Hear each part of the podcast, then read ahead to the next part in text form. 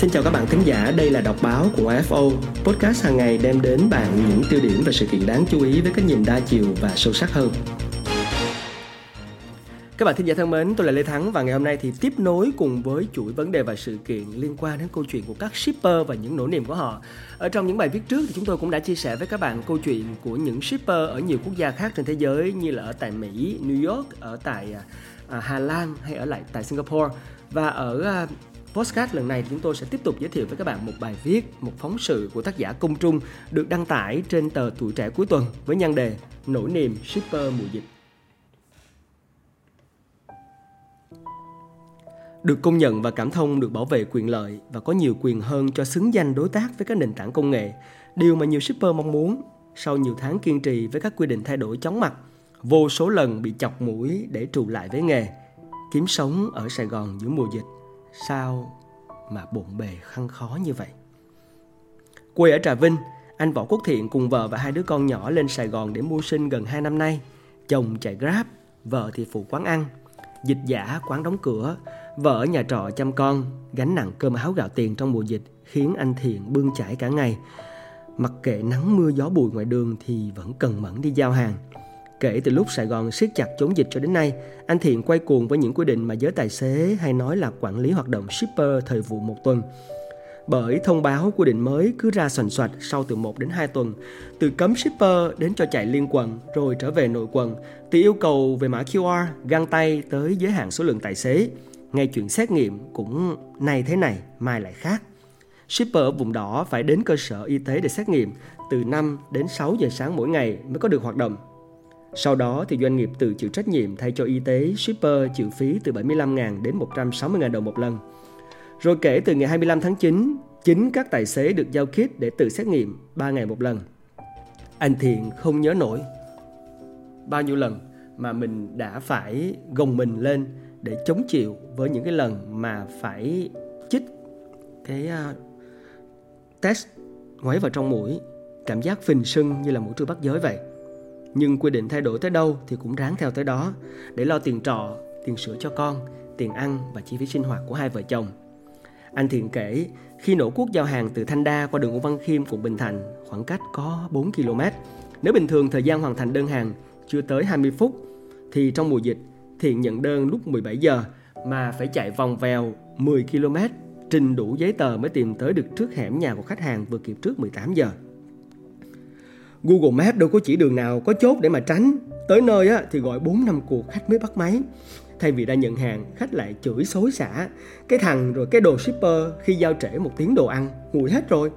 Anh Thiện nhớ lại Quay xe về, bụng thì đói rã rời Nước mắt thì cứ thấy trực trào Vì những lời đắng chát.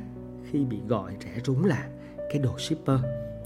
Trong khi đó thì nhiều shipper bức xúc vì khi giá cước giao hàng tăng cao, trên mạng xã hội truyền thông rần rần chuyện mua một tô bún bò giá 40 ngàn, phí ship thì tới 65 ngàn, shipper thu bạc triệu mỗi ngày.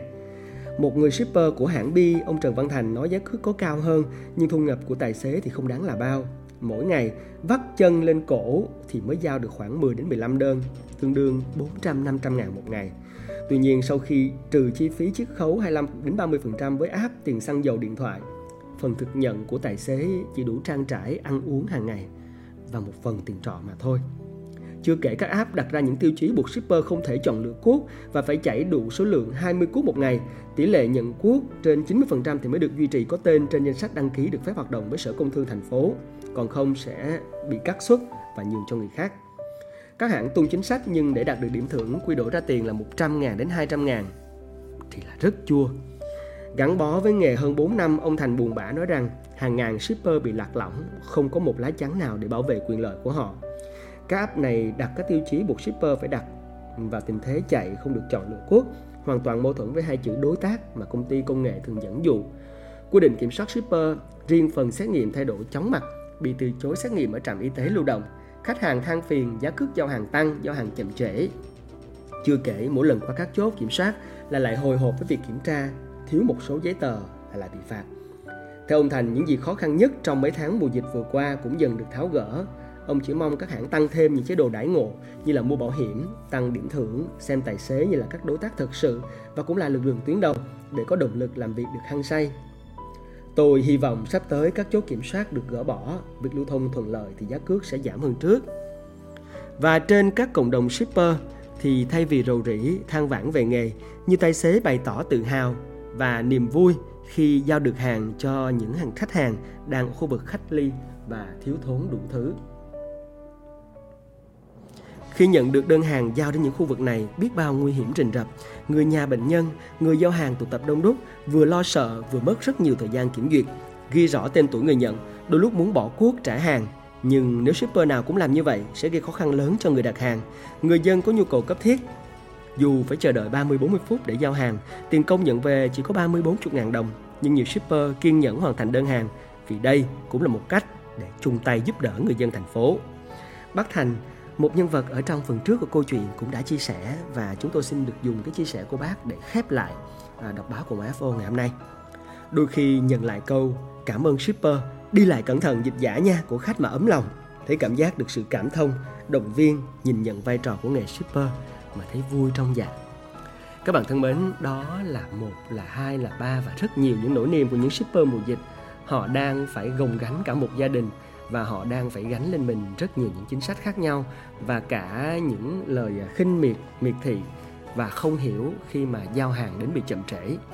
Hy vọng rằng là những cái chia sẻ trong bài viết này của tác giả Trần Trung đăng tải trên tờ Từ Trại Cú Nhật, chúng ta sẽ có được thêm một cái nhìn khác hơn về những shipper để đồng cảm, thấu hiểu hơn về họ và ở về mặt chính sách thì hy vọng rằng những cái đơn vị mà đang khai thác các dịch vụ vận chuyển như là Grab, như là Bi và nhiều những cái đối tác khác thì à, sẽ phải à, có rất là nhiều những cái chính sách để hỗ trợ, để hỗ trợ cho họ và để cho họ không bị lạc lõng đối với những cái đối tượng shipper vốn đang thiếu lá chắn bảo vệ như hiện nay.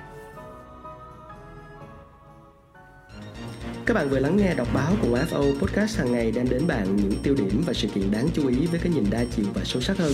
Hãy cùng cập nhật dòng chảy thông tin mỗi ngày, nói không với tin giả và tạo ra bộ lọc thông tin cho chính mình các bạn nhé.